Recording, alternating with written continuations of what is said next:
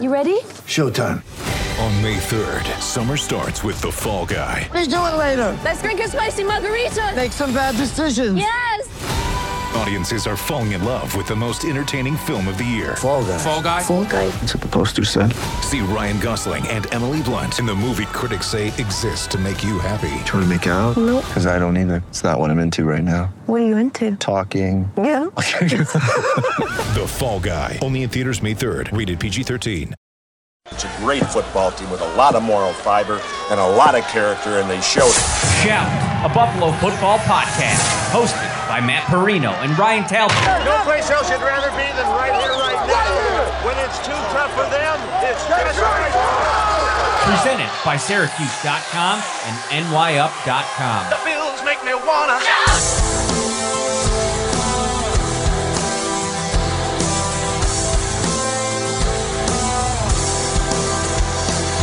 What is up, everybody? It feels good to be back in the saddle on a Wednesday night, both of us in our usual studios. He is Ryan Talbot.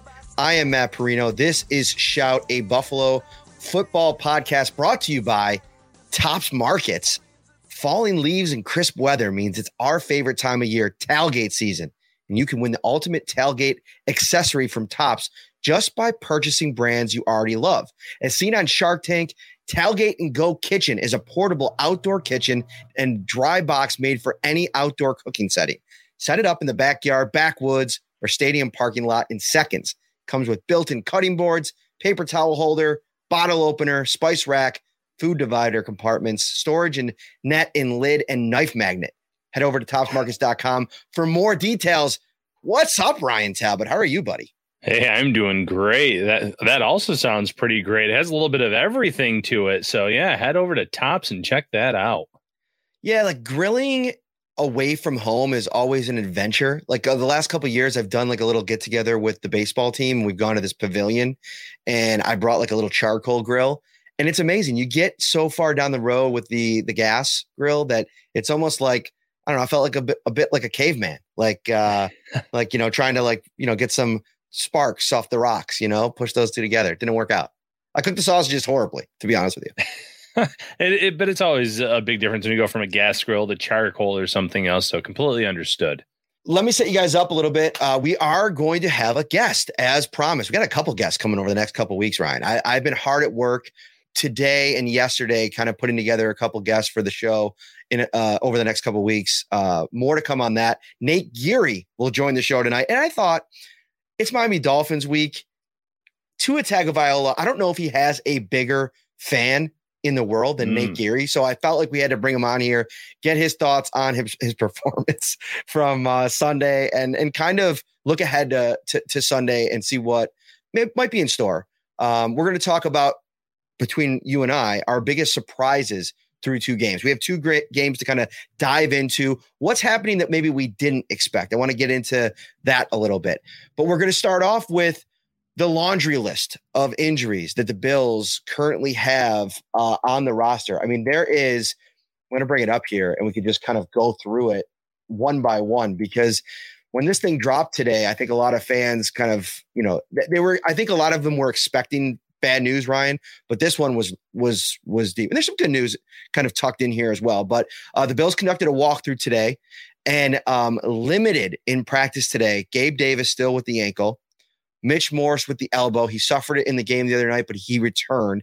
Ed Oliver ankle injury limited, which is a good good sign. He has not practiced since the Rams game, so that's a, that's good news. Jordan Poyer popped up with a foot injury. Uh, I saw him out uh, last night at an event in town. He was releasing his brand new kicks, which if you haven't seen the pictures, go check them out. Uh, they were uh, they, they they're really cool. More about that in a little while. Tim Settle calf injury. He was limited as well did not practice. Micah Hyde, neck injury. Dane Jackson, neck injury, the two that we knew about. Dawson Knox pops up with a foot injury. And if, if you go back to the broadcast, I saw them working on him on the sideline. He returned to practice or to the game, played the rest of the way. So I don't know how serious that is, but noteworthy. Jordan Phillips with that hamstring, uh, a DNP as well. And then Matt Milano with the stinger in the game. He would have been full today. Uh, so what's your first big takeaway from this, Ryan? Uh, it's a pretty long injury list for week three or heading into week three, com- considering how good the Bills have been the last few years, or maybe how lucky they've been in terms of keeping their guys healthy. Obviously, they have a state of the art facility to keep these guys in good shape throughout the season. But, you know, I think a lot of fans, this list gave them a little bit of pause, uh, scared them a little bit when they saw this. So that was my first thought my, my second thought, man, I know you only asked for one, but my second thought Give me was, them all, Ryan. Give me all the thoughts. Uh, the the players that are limited, I think, are trending in the right direction. Especially guys like Davis and Oliver who didn't play last game. Uh, same with Tim Settle, and then even looking at the did not practice guys, uh, your, Micah Hydes, your Dawson Knox. I think the Bills can get away with not practicing them all week if they have to, and even having them play on Sunday, just because they know this system. There, there's no concern if they miss a week of practice. Uh, Knox has been here long enough. Hyde is the backbone of that defense. As long as he feels good enough to go come Sunday, he doesn't need to practice at all. So, cautious optimism for the limited players, and don't panic yet on those did not practice or participate players. What about you? So the first thing that I've been thinking about since the game uh, ended was looking ahead and thinking about who are the most important players on both sides of the ball for the Bills against the Dolphins. Right, you start with Josh Allen, Stefon Diggs, maybe the hottest quarterback wide receiver combo in the league. But on the defensive side of the ball, outside of maybe Von Miller, who I think is going to be really important in this game, Micah Hyde, he just shoots to the top of the list and he's a DNP today. I think you make a great point in that you can get away with him not practicing all week and have him, you know, be maybe questionable. And then if he feels good enough to go, have him go. But I think it's super important. His presence out there, Ryan, I was talking about this on a couple radio shows yesterday. I feel like his presence forces quarterbacks to think twice before they attack down the field. And if you go back and watch what the Dolphins did this week against the Ravens, they were just obliterating them down the field. Now, we're going to get into it a little bit later. I don't know what the Ravens secondary was doing. It was a really tough outing for Kyle Hamilton, the Notre Dame product, uh, in his second career start. Uh, we'll talk about that as well. But having Hyde out there, there's there's pros to a look at Jaquan Johnson as you continue to move move forward with this roster, with this defense, and questions about Jordan Poyer. This is the last year of his contract. You know what is uh, an extended look gonna gonna be like with Jaquan Johnson. But having Micah Hyde in this game is important, in my opinion. It's ominous right now. He didn't practice today. It's a neck. Sometimes those things take take a little time. So I think there's there's reason to have concern there. Yeah, and I'm with you 100% on Hyde and Poyer, uh, needing them out there, needing them on the field because one, they they limit opposing teams being allowed to have those big plays down the field because of the way that they play, uh, because of the fact that they communicate with the cornerbacks and tell them where to line up. What you know, a, a lot of the intricate details. Uh, there's a lot of blown coverage in that Ravens game against the Dolphins last week. A lot of big plays. There's some bad play where if a cornerback turned around. Uh, probably would have had an interception on one of the touchdown passes that uh, Tagovailoa threw to Tyreek Hill. So little things like that where you, you don't expect that from Micah Hyde or Jordan Poyer, and it's really important to have both of those safeties out there in such a an early but big AFC matchup. Jessica Tennis over on YouTube. Thank you for the super chat, Jessica, one of our most uh, active participants in the chat. Jordan Phillips, excuse me, uh, obviously popping up with the hamstring this week. Any talk on how serious it is? And I also want to hear from you, Ryan, in, in terms of how important of a piece this week he is, because I have my thoughts on it. I saw Phillips out at the Jordan Poyer event yesterday. Seemed like he was moving around pretty well. A DNP today, hamstring is always a concern for a big guy walking around at 330 you need healthy hammies to get out there and rush the quarterback, which they're going to really need their interior pieces to do. There has not been talk on how serious it is, but again, this is of I don't want to say equal concern, but it's it's right up there for me. Yeah, I think that's fair. Listen, the first two games he's he has played great. That being Jordan Phillips, he's uh, he brings the emotional standpoint uh, in terms of the way he gets his teammates fired up. Uh, this is a team that I'm I'm sure he would love to beat. That being the Miami Dolphins. So you know he, he's been a big factor for this team. Obviously, if you get Ed Oliver and Tim Settle back, it, it lessens the blow if he cannot go. And obviously, you still have Daquan Jones, but he has been as good as anyone on this defense through two weeks. And uh, it looked like the uh, hamstring injury kind of came on the, I believe it was the pick six, six interception. He kind of pulled up lame on that. So uh, you, you hope that he's doing okay, but hamstring injuries, especially for those uh, defensive tackles, that can be a little bit tricky. It might be uh, better to keep him out for a week if, if he's not showing improvement throughout these next few days. Shout out to Billy Piano on YouTube with the super chat. We appreciate you, Billy. This one's good from Bob Fink, I think. Uh, but if if Hyde is missing, don't you think the Bills can still win a shootout, uh, even if Hill gets on on fire? I think that's a great point uh, because I think you know we'll get more into this. I think on Friday when we dive into the, the the the specific preview for this game. But I think that that's one of the things that maybe isn't being talked about enough. Is sure the Dolphins' offense looked great, especially in the fourth quarter of the other game. But for eight quarters, seven quarters this year, the Bills' offense has been a juggernaut. It's been unstoppable. And to be honest with you, I was a little bit underwhelmed with the Miami Dolphins defense on Sunday. I thought their pass rush was weak. Uh, I thought when they relied upon the four man front to, to get into the backfield, Lamar Jackson had his time to kind of survey the field and find an open target. Rashod Bateman took Xavien Howard deep for uh, I think it was like a 70 yard touchdown. Big question marks for the sh- the normally shut down corner. He also dropped a, a, an interception in that game. So can the Bills win a shootout in this game? Sure. And I think that where Josh Allen plays so well in Miami, look at some of the stats, Ryan. We've talked about this before. If they go on the road and they're and they're clicking on offense, it might not matter what you do defensively against Tua in this offense because I I don't see them replicating a 42 point performance against this defense. Yeah, and first shout out to Billy Piano, coworker of mine. Thanks for the super chat. Uh, and for this question itself, yeah, the, the, Bills can absolutely defeat Miami in a shootout, but uh, I'm not sure why we necessarily think it'll even be a shootout. Uh, go back to Week One, Miami only put up 20 points against New England, and they sustained some nice drives where they had some turnovers. They made some mistakes. Tua had some interceptions in this past game against the Ravens, one that he just kind of tossed along the sideline. Uh, that was a very easy interception in the Ravens matchup. I mentioned the one that uh, Gary in the chat here, I'm, I'm assuming a Dolphins fan was not thrilled with me about, but it, it, was an underthrown ball with a cornerback right there. Had the corner made a play on that or looked for it, it would have been an interception. So uh, I think Tua will make an inter- uh, will make a mistake before Josh Allen in a matchup like this. I still like the Bills' offense. Stefon Diggs, if you get Gabe Davis back into the fold there, this is a team that has scored a lot of points in two weeks against the reigning Super Bowl champions and the AFC's number one seed from one week ago. Uh, you know, no slouches on defense either, especially up front for both of those teams. They uh, saw a really good cornerback, obviously, in Ramsey on the Rams. Uh, Byard in Tennessee for the safety position. So, you know, both of those teams had some star pieces to it, and that didn't even matter. Josh Allen, the offense is just rolling right now.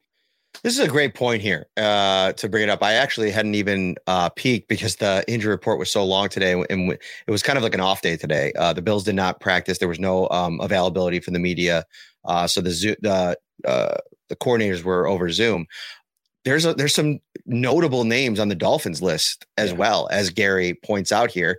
Terron Armstrong is dealing with a toe injury and Xavien Howard dealing with a groin, which actually makes a lot of sense. And I wonder if he might have been dealing with that in the game because he did not look like himself. I mean, Bateman just absolutely schooled him. And I, I like Bateman. I think he's a good player, uh, a nice young talent. He's got some some high end speed, but just the way that Howard didn't even try to really like, you know, run him down from behind, you know, and he dropped that interception. He, he looks like he's dealing with something. So, couple names are – definitely uh, eye popping. Armstrong, Armstead in particular, because to me, he's the guy, he's the straw that stirs the drink on that offensive line.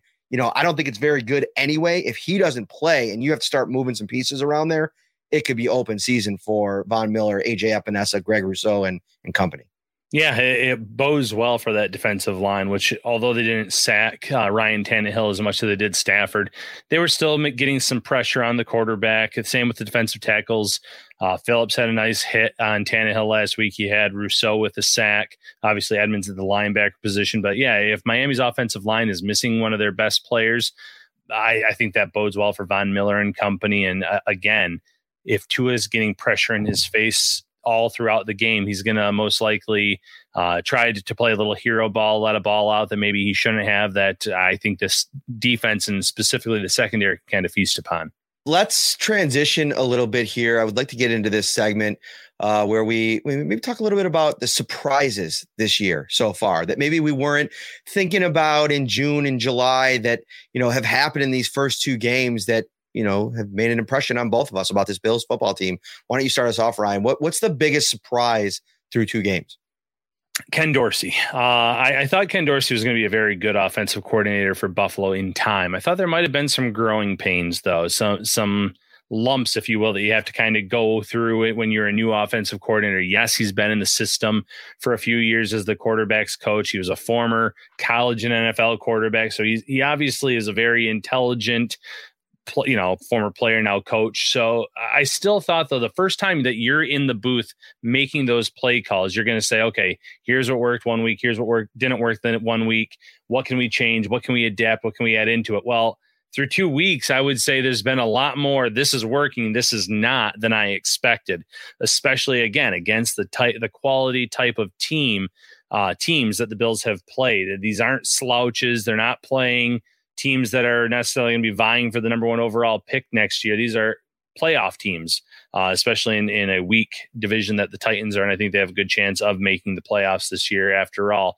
So the fact that Dorsey's come out and the offense has put up 31 points in the opener, uh, four touchdowns for Josh Allen, three with his arm, one with his legs. And then last week, or yes, on Monday, I should say, against Tennessee, four touchdowns through the air with Josh Allen's arm.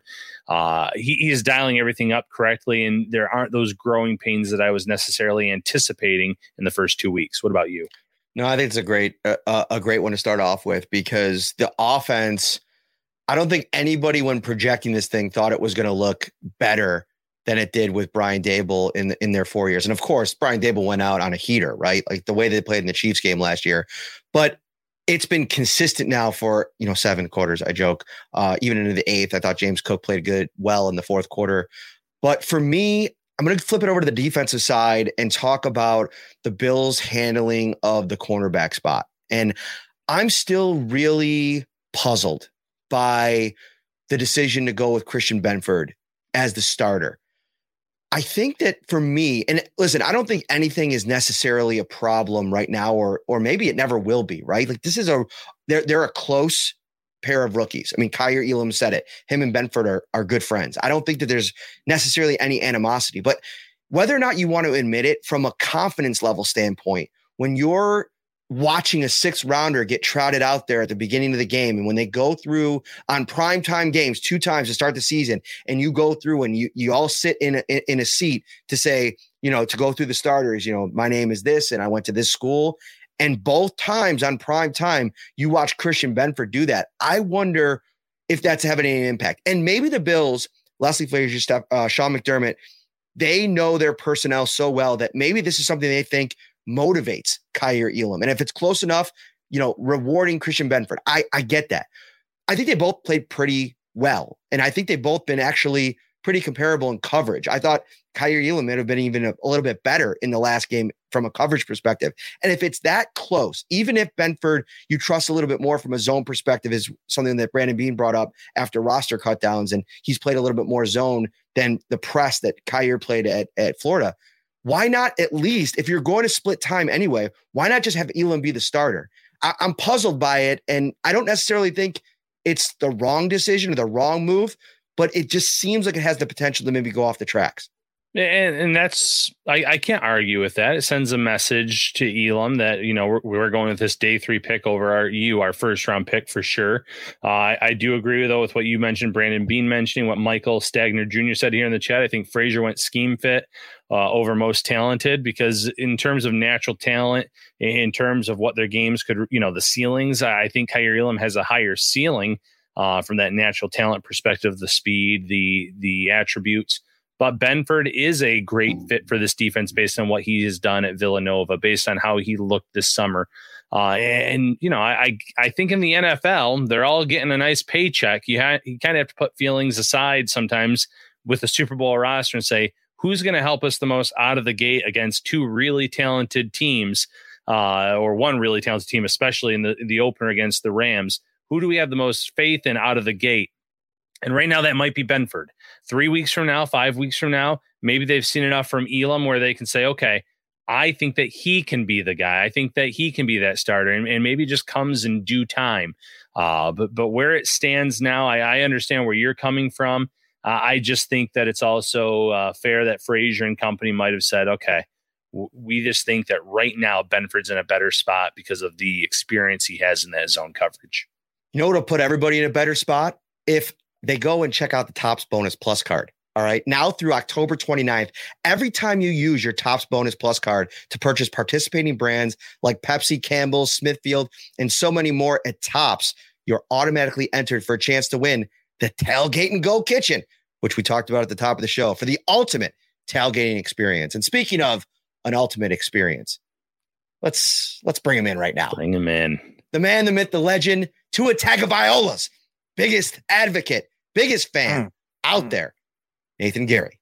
Mm. How are you, my friend? I'm well. I'm well. Uh, I'm excited. Um, I've been strategically a little quiet this week uh, on Twitter uh, for good reasons. I have. I was showing uh, Drew Gear. Uh, I was on the Rock Power Report, and then I got home, and here I am with you guys. I was showing Drew that I've got this like long list. I think it's roughly 60 tweets that I have bookmarked from Dolphins fans, dating back to training camp to now that I am absolutely 100 I'm just absolutely so stoked to bring them out on Sunday right around 405. All right. Um, that's going to be a show. Uh, you- you- Nate, N- Nate is nothing if not professional and courteous on Yeah. game days with opposing teams' fans. So I'm looking forward to it, buddy.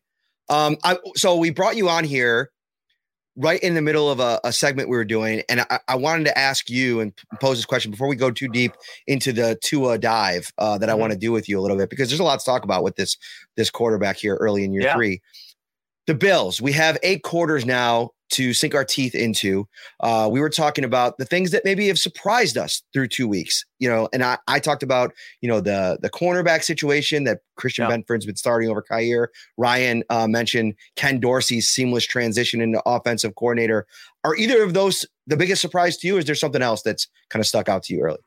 You know, to me, uh, I'll kind of stick with Ryan's thoughts there on Ken Dorsey, but I- think it's the personnel usage to me that's been maybe the most surprising um, to me early on this season. I mean, seeing them pass out of 22 personnel multiple times on Monday night, seeing Reggie Gilliam become part of the game plan in- as a pass catcher, and it wasn't just the touchdown catch. I mean, he was inches away from a sig. It, it had Pat DiMarco wild card you know, against Houston feels to it a little bit, cross his body down the field, throw into a fullback.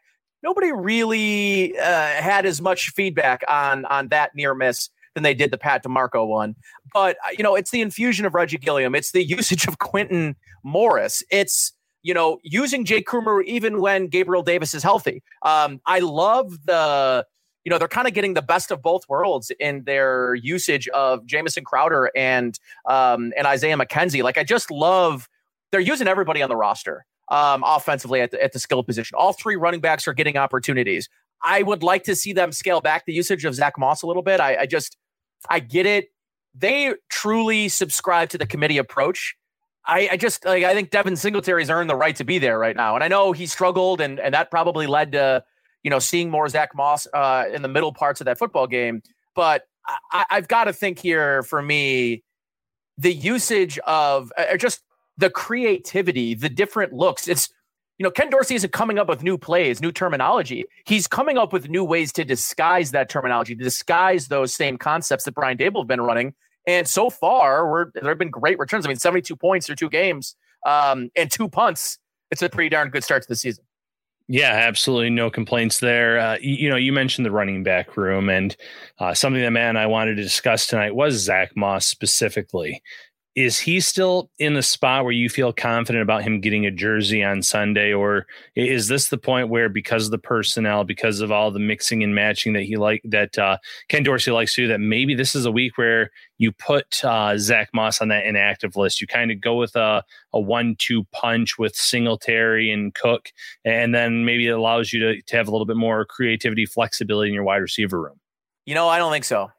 Time and time again, example after example, Sean McDermott sort of wanting to insulate young players with veterans. Um, and, and I think, you know, you have Devin Singletary go down early in a football game, and all you've got is the rookie. You know, you're going to feel like as a coach, you didn't do enough to protect, to insulate James Cook, um, you know, in only his third NFL game. So it's not been a, a 33, 33, 33 split exactly. Last week, it felt that way. Uh, week one, obviously, it. I, I wonder what week one looks like if James Cook doesn't fumble his first carry. Like, is it you know three three three? It, it very much could have been. I just I I the offense to me in terms of the running game, they've just been better with Devin Singletary on the field. And that I've kind of come full circle on Singletary. I wasn't the biggest Singletary fan, and he just has done everything to take that job. But six catches in week one from Zach Moss was and, and again, I, I, don't know if James Cook doesn't fumble, if those six catches are those six targets are going to James Cook. I don't know. But I just I, I kind of keep leaning on the fact that of who Sean McDermott is. You know, they had Khalil Shakir in active week one, and I think uh, in large part to the fact that they wanted Jamison Crowder back there returning kicks uh, or at least punts because of that veteran presence, of that security blanket that he truly. It just this organization values veterans. It values experience. Um, and early on in the campaign, they're going to do everything they can to insulate these young players until they've really earned it and taken the job. And so far, James Cook had some nice had some nice pieces on film from Monday night, particularly that run on down the sidelines that he almost broke for a touchdown. I think eventually the phasing out of Zach Moss happens. I just, you know, is it now? Is it this week? Is it next week? I'm not sure. I I I I think I might want to sit and wait and kind of see how that develops. But I am a little. It, it's a little head scratching to me that it's not more Devin Singletary. I don't think that like with all three of them active and in the game plan that you can get away if you're the Bills with not giving the ball to Moss at least a little bit. Like I think mm. the reason I brought this up was with Ryan before the show was because I think if if you just go to him and say we want to we don't run a lot already we're going to try to get one back going. There might be an opportunity where we flip things at some point if it's not working. I don't know. It was just a thought that went through my mind. I'm with you, Nate. I don't think that it's going to actually happen just because I think that they want to keep him in the right headspace. He's healthy. You know, it, it, hasn't gone great so far from a running perspective, but you mentioned the six catches. And I think they also, Ryan, have this in their back pocket where it's like, okay, if we need to kind of shift gears and take a fork in the road. We mm. went Devin Singletary heavy late last year and it worked and we know it worked. So if we need to kind of pivot if the offense isn't, you know, working, we can do that. But so far, Ryan, it's been working.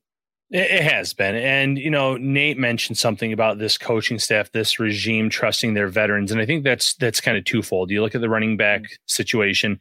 Uh, James Cook, is, as much as he has that extra gear that Singletary and Moss don't have, he doesn't have necessarily the pass blocking uh, expertise that they might be looking for from uh, Moss and, and from Singletary. And that's that's a big factor. And, you know, is much of a fan as, as, I was the summer of Khalil Shakir. He had a big whiff on a block in that, that game on Monday Night Football, where yep. it kind of goes back to okay, had that been a veteran there, maybe they make that block. Maybe the Bills convert that fourth down play.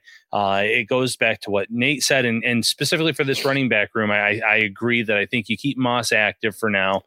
Eventually, you do say we want to get one of these guys going. We might be using uh, Cook more specifically at one point in the season as a pass catcher, but that your time might come. We might need you back there as a blocker. We might need you in this kind of role. Uh, but the role that they have kind of carved out for him now, I'm not sure that he is that short yardage guy that I think they were hoping for or envisioning. He's had a lot of opportunities in his short career here with the Bills, and there hasn't been a lot of success. That doesn't mean that he's not going to be able to be someone that you can't count on on first and second downs. But I just don't think that that role, that specific role that maybe they had carved out in mind for him, is what Moss should be doing at this point in time. Nate, let me ask you this before you go: Is sure. there a guy you could think of in this league that really thrives on under ten touches a game in the run game?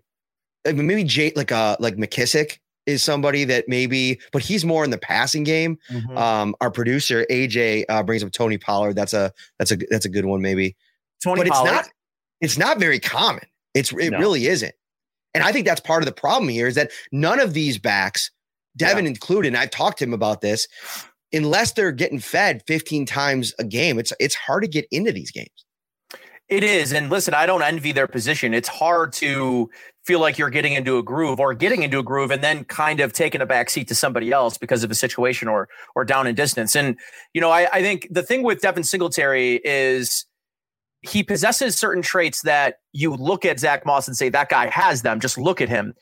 Devin Singletary rarely goes down in the first contact. If a defensive line, if an offensive lineman misses and whiffs on a block, and there's a defensive tackle in Devin Singletary's face, he's getting back to the line of scrimmage at worst, or he's going to make that guy miss, get upfield, and find positive yards. The thing I've been disappointed with Zach Moss is, the, the business decision idea, right, is when he gets going and he's got momentum, well, then he becomes this physical specimen, this back that can get downhill. And that's a real business decision. But unless he gets one or two or three steps, it's it, sometimes it looks like he's stuck in mud to me. Um, and and that's really where I thought you were getting a little bit more short area burst from Zack Moss. I knew you weren't getting that that top end, that that straight line speed, and that's not what you're getting with Devin Singletary. But what you are getting with Singletary is that short yardage burst. Uh, you know, you hear uh, you you heard Rex Ryan talk about Shady McCoy and that you know you can make a, a guy miss in a phone booth, right? And that, and I subscribe to that same ideal for Devin Singletary. I just, you know, I think there's kind of working things. Here's the thing that, and I was going to mention this is with Ken Dorsey, is I love the fact that you get 16 yards in the first carry, zero, zero, five, zero, zero, zero, and you say, this isn't working. We're going to pass the ball 21 straight times. And, you know, sometimes with Brian Daboll, and I don't know how much of this is new offensive coordinator and and the laissez-faire approach from from Sean McDermott. This thing's yours. I want you to, especially early in the season, to find your way. And I'm not going to be here in your ear on the sideline after the game. I might give it to you and tell you what I didn't like or, or I liked or didn't like. But during the game, it really feels like he has the autonomy to do what he feels is necessary within the course of a game. And now that's not to say that Brian Daboll didn't have opportunities or didn't use 15, 16, 20 straight passes in a row in a game. But in this game in particular, there was a this isn't working. We're going to go to the thing we know is working and not try to beat a dead horse, not try to run for the sake of running. And instead, they used an extension of the run game. They were quick passes to Stefon Diggs, the RPO game, and saying, okay, Josh, let's go with check with me's. Let's let you decide when the run is appropriate. And I love the the the ownership that Josh now has in this offense. And it's very apparent to me on game days. Yeah, I love that talking point, Nate. Uh, I, I, can go back to a game where Brian Daboll had like 17, 18 straight passes yep. against Jets. the Jets, but that was scripted. Those are scripted plays. That's right, that's right. different. Where, as you said, Dorsey in game said, "Okay, we're running to a brick wall here. Let's stop trying to do something that's not working and uh, make those short passes work. Hurt hurt the defense with Josh Allen's arm." Make him pay in that way and not go back to it until you know later in the third quarter. So 21 straight plays over an hour long, as Joe DiBiase pointed out on, on Twitter that I caught there. It, it, was good. It was good coaching by Dorsey in terms yeah. of let's not overthink this. We have one of the best quarterbacks in the league. We have a lot of receivers that can get open in the short passing game that can extend, uh, turn a five yard gain into a 12 yard gain or, or more, depending on, you know, what happens there. So that that's a great talking point. Speaking of a great talking point, let's let's let's talk a bit about value home centers really quick. Right now, they uh they have their weekly ad out. You go over to the website, check it out. You can get deals on all different types of paint, grassy, turf builder, roundup. Got a couple last minute uh, grill deals before the, sn- the snow starts coming. Great website. They're hiring right now. Go. You need a job? Go over to Value Home Centers. Check it out. They got a lot of uh, different opportunities for you, and you could join their text program to start saving even more. Text Value V A L U to eight zero six nine two. You'll receive exclusive coupons, see the weekly deals, and so much more. Shout, a Buffalo football podcast hosted by Matt Parrino and Ryan Talbot. Get ready for the greatest roast of all time the Roast of Tom Brady, a Netflix live event happening May 5th. Hosted by Kevin Hart, the seven time world champion gets his cleats held to the fire by famous friends and frenemies on an unforgettable night where everything is fair game. Tune in on May 5th at 5 p.m. Pacific time for the Roast of Tom Brady, live only on Netflix.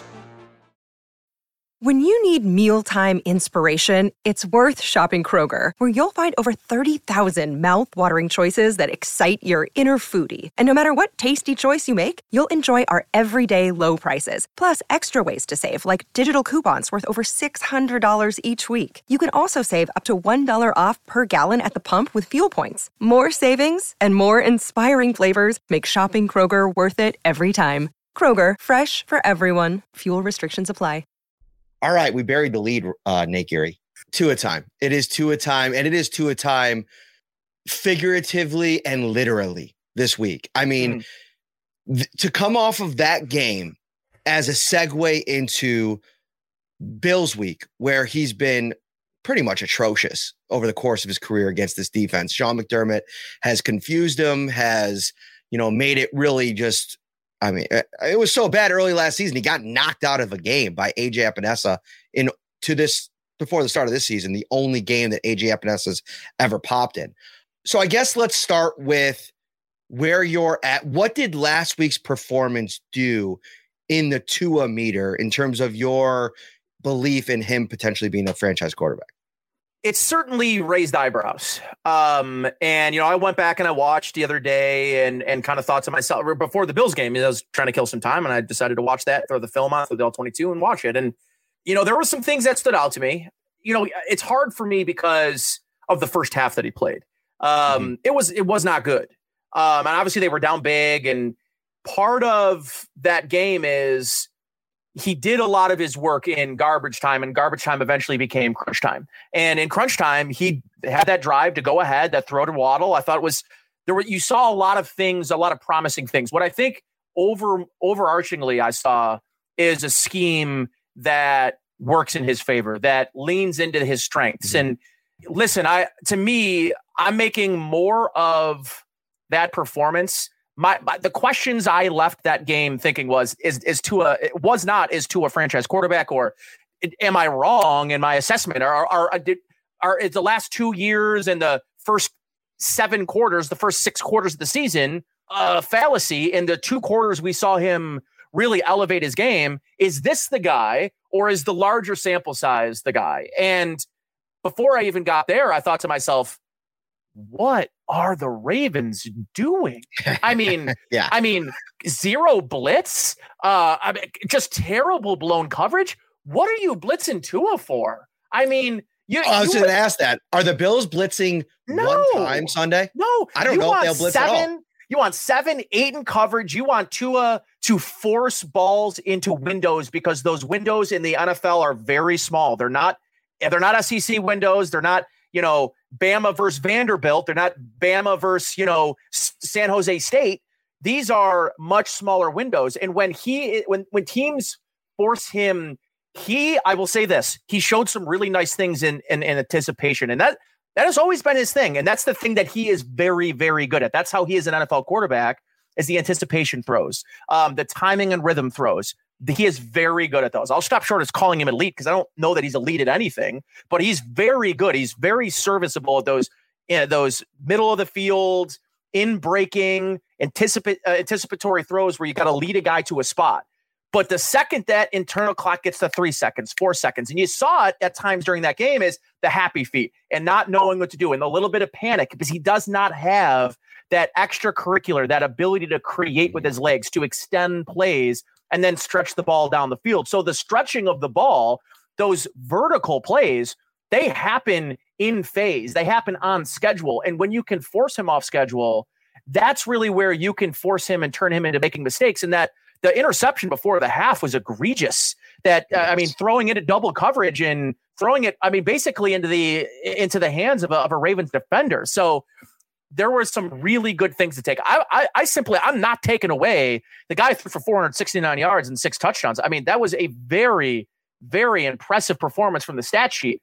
But I, I don't think I'm going to put that much stock into it until I see him do it against a defense like the Bills that are playing right now, and a defense that is not going to have lapses in coverage, even with two rookie corners.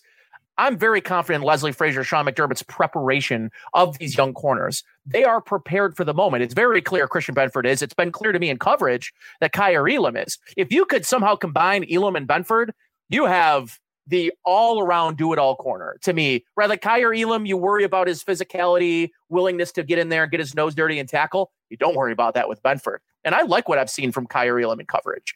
But overall, I think there's a lot of things. If you're a Dolphins fan, this is the ammunition you've been looking for to say, yes, this is our franchise quarterback. This is the guy. I mean, I know Joe made this point, DiBiase, like Mitch Trubisky threw for six touchdowns in a game, right? And like he's not a franchise quarterback. So you can catch lightning in a bottle. This is a league of a lot of randomness. Football is about a lot of randomness. To me, is Tua Tagovailoa capable when you're rushing four, three and four, and the Bills are getting home, which they do better than anybody in football right now, which is getting home with rushing four and dropping back seven. If they have success against the Bills, it goes a long way to making me a believer. I would say that. Yeah, I think that's fair. And I think I'm at that point where I think you can win with Tua, but you're not going to win most weeks because of him. Uh. If everything is good around him, he you you can win. And, and you know, Nate, I want to I want to shift over to Tyreek Hill. How much has the addition of Tyreek Hill helped Tua, though, in your opinion, early on this season? I mean, no doubt. And, you know, I, I don't even think we've quite seen the areas that he'll help him most, which is the yards after catch and inflating some of those statistics, right? Like what we saw mostly on, on Sunday afternoon was breakdowns in coverage. I mean, him just running free down the sidelines I, I mean, Ryan, I, I, haven't seen you throw a football, but I got the feeling that you could have hit Tyreek Hill open on a couple of those plays. But I want to be semi critical without completely wiping out or without completely dis you know discrediting what he did i thought it was impressive he impressed me but I, I i still have some reservations about the things that he still didn't show in that game which again is off script and off schedule when things break down can he create and i think if you are in your three step game and your five step game and that ball's coming out at the top of his drop like it was on sunday and that ball's being and it's being led to Tyreek Hill. Tyreek Hill makes one guy miss. He could he's off to the races. The Bills know that, right? That's where I'm most concerned is eh, the one thing that I keep going back to. Dolphins fans always like to say, like, well, look what Tyreek Hill did to the Bills. He's going to do the same thing with with Tua quarterback. And I would caution Dolphins fans in understanding. Diggs for Allen, you mean, right? Diggs for Allen. Well, no, like, and with with Tyreek Hill, I I view it like this, right? Which is the connection between Mahomes and Hill was so unique to me. A guy that can hold the ball five, six, seven seconds and release the ball down the field. That is not Tua. Like, is he going to be able to break off those 60 yard, you know, yards after catch after a five yard out route and take it to the crib when it's not holding the ball, holding the ball, holding the ball, breakdown in, in coverage because the Bills zones, they they are not a speed defense. They don't have speed at the corner or at the defensive back position. What they have is an understanding of spacing, leverage, and I, I think a really strong understanding of their zones and how to be in them and how to use that to their advantage. And what's the one thing that breaks down zone coverage? Extending plays outside of the pocket, forcing guys out of their responsibilities. And that's not what this Dolphins defense or offense is going to be doing to the Bills on on, on Sunday. I got a couple things that I want to kind of get into here with Tua uh, because I actually went back about an hour before this. I've not watched the all 22 view, and a couple of those throws I would have liked to have seen differently. But I think some of the things you hit on are are are, are perfectly said. Like I don't know what the Baltimore secondary was doing. This is a team historically that doesn't make those kinds of mistakes against they teams. Miss, they miss Wink. Yeah, they miss Wink, and they also have a rookie safety. And I know you guys are both uh, Golden Domer fans, but it's not been a good look for for Kyle Hamilton so far. It's not all on him. I thought on the one play, I don't care if you think you have safety help. The quarterback just st- dead stop with Tyreek Hill running by you. That is like a I don't care what happens underneath. I'm going to go with Tyreek Hill. I don't even care if it's your assignment. You have to, you know, be a little bit more, uh, you know, thinking in the moment. Couple things. Number one, Tua's got this deal that he does where if he's going through his progressions and it's not happening, he doesn't like what he sees. By the third stop, uh, when he scans the field, he starts doing this kind of like waddle, which ironic, right? And it's like this shuffling of his feet where he gets really antsy and he usually makes really bad passes. Yeah. He throws yeah. off of his back foot. He did it a couple times in this game. And that's something he's not been able to flush out of his system. And when people compare the potential for him to break out to Josh Allen, what did Josh Allen do after his first two years in the league? He went back to the drawing board with Jordan Palmer and he mm-hmm. literally digitally mapped his mapped his mechanics and figured out how to stop making the dumb mistakes he did with his footwork. Tua is still doing that. And yeah. I think he's going to do that on Sunday. Here's the other thing you get him out of structure, you flush Tua out of the pocket, and it's over. It's turnover worthy plays every single time. And I think that's kind of what you're thinking is, you know, you're going to flush him out. I thought Ryan Tannehill gets rid of the ball really quickly. He doesn't have the same kind He of does. limited mo- mobility that Tua has. But I think that's those are the two keys of the game is just sit back. Let Tua, if he's going to dink and dunk down the field and you have to put hits on Jalen Waddle and Tyreek Hill, those hits are going to add up after a while. Yeah, what you got to do is not let him get to his first read. Force him to get to that third, that second, third, fourth progression, because that's really where he struggles. Because once you're three, four seconds, now your routes are developing further and further down the field or further or closer and closer to the sidelines. And that's where his limited arm strength really becomes evident and apparent is when he's got to throw a late ball to the sidelines. Recipe for disaster. The other thing, too, is, you know, in, in fairness to Kyle Hamilton, I don't know what you're doing putting him on an island with a single high safety. Like Mm. you're not going to see too many single high safety looks from the Bills on Sunday. They're going to play their their two high shell and they're going to force Tua to dink and dunk them. And the question for me is, will you see more of Gregory Rousseau? And and I think you may due to some of the injuries they're seeing in the middle right now with Jordan Phillips. Don't know if he's going to play. Do we see more Boogie Basham on the edge? And do you see Gregory Rousseau apply some pressure from the three technique position? We saw it in that unbelievable sack. He just overpowered that Titans offensive guard. And Robert Hunt and Liam Eichenberg, not, I mean, again, Eichenberg, a Notre Dame guy, he's Yeah, not a guard. say, where are we Not a going, guard. here, Nate? He's not a guard. not a guard. Okay. No, I agree. um, does not have the short area quickness to, in my, or the strength, in my opinion. He's a, he's a depth tackle at this point in his career. And that's kind of what it looks like for Eichenberg. But I wonder if you get the length and the overpowering nature of Rousseau in the middle, because that's really where I think you can affect two of the most. He said this as much in a press conference last week. If I can't see a guy, I can't throw it to him. I got to be able, you got to make yourself available to me to throw it because he's not the biggest guy. Um, and he doesn't have that arm strength or maybe that trust in his arm to be able to throw guys open.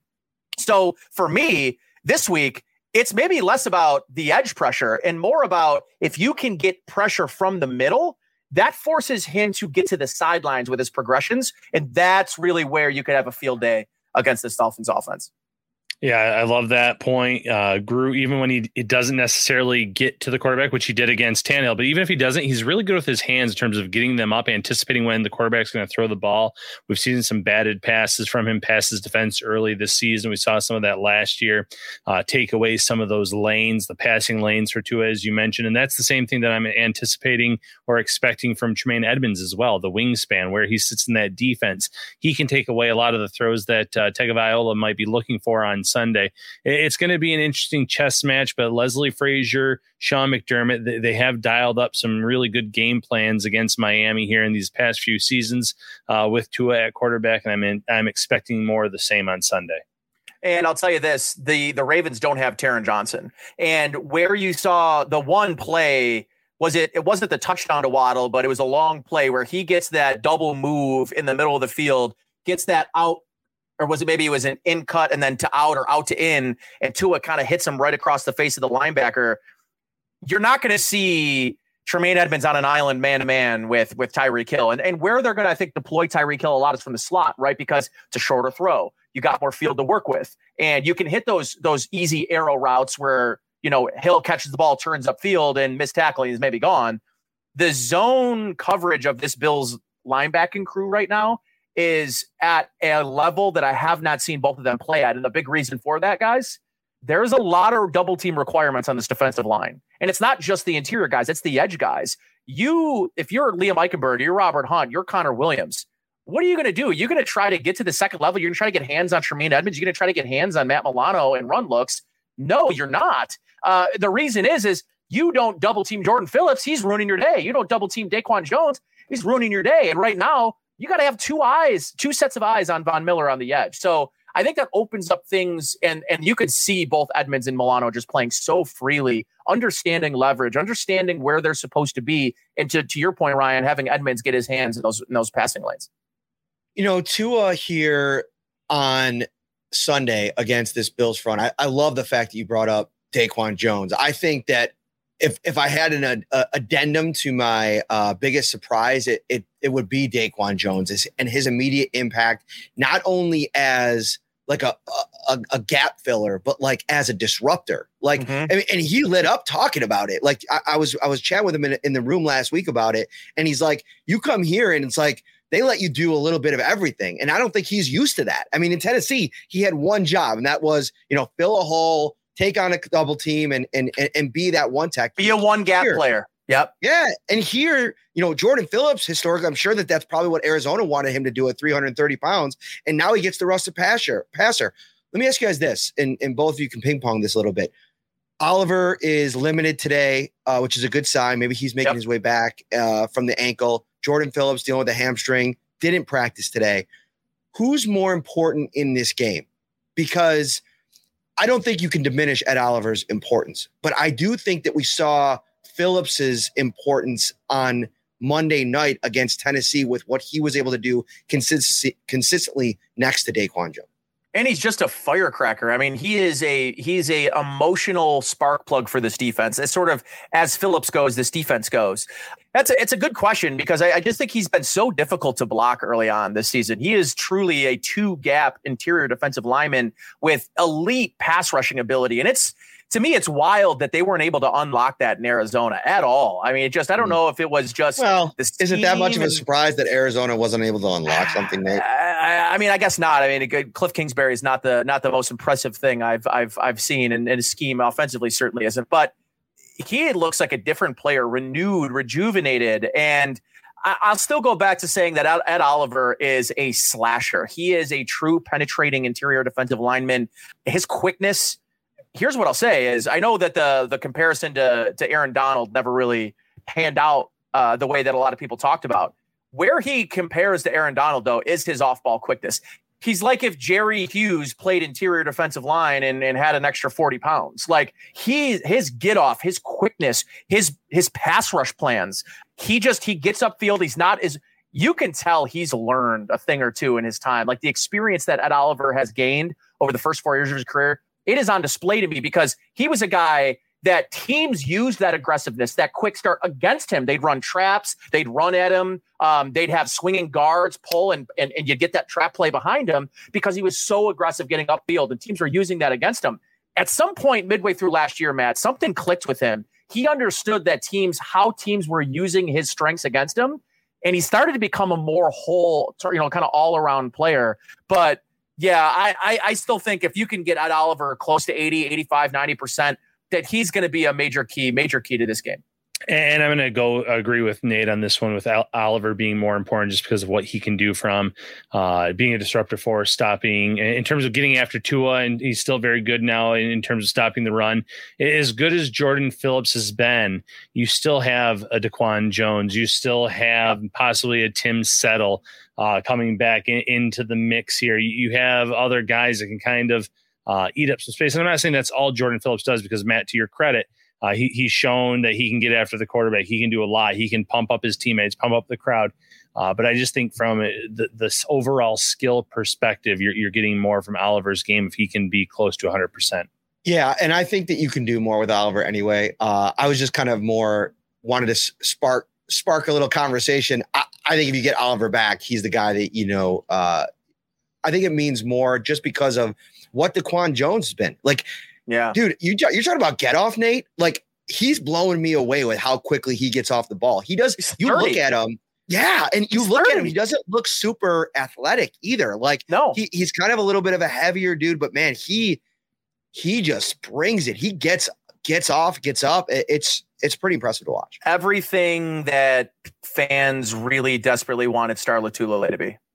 Mm. Mm, we were just talking about this. Yeah, we were just talking about this. I don't think in two games.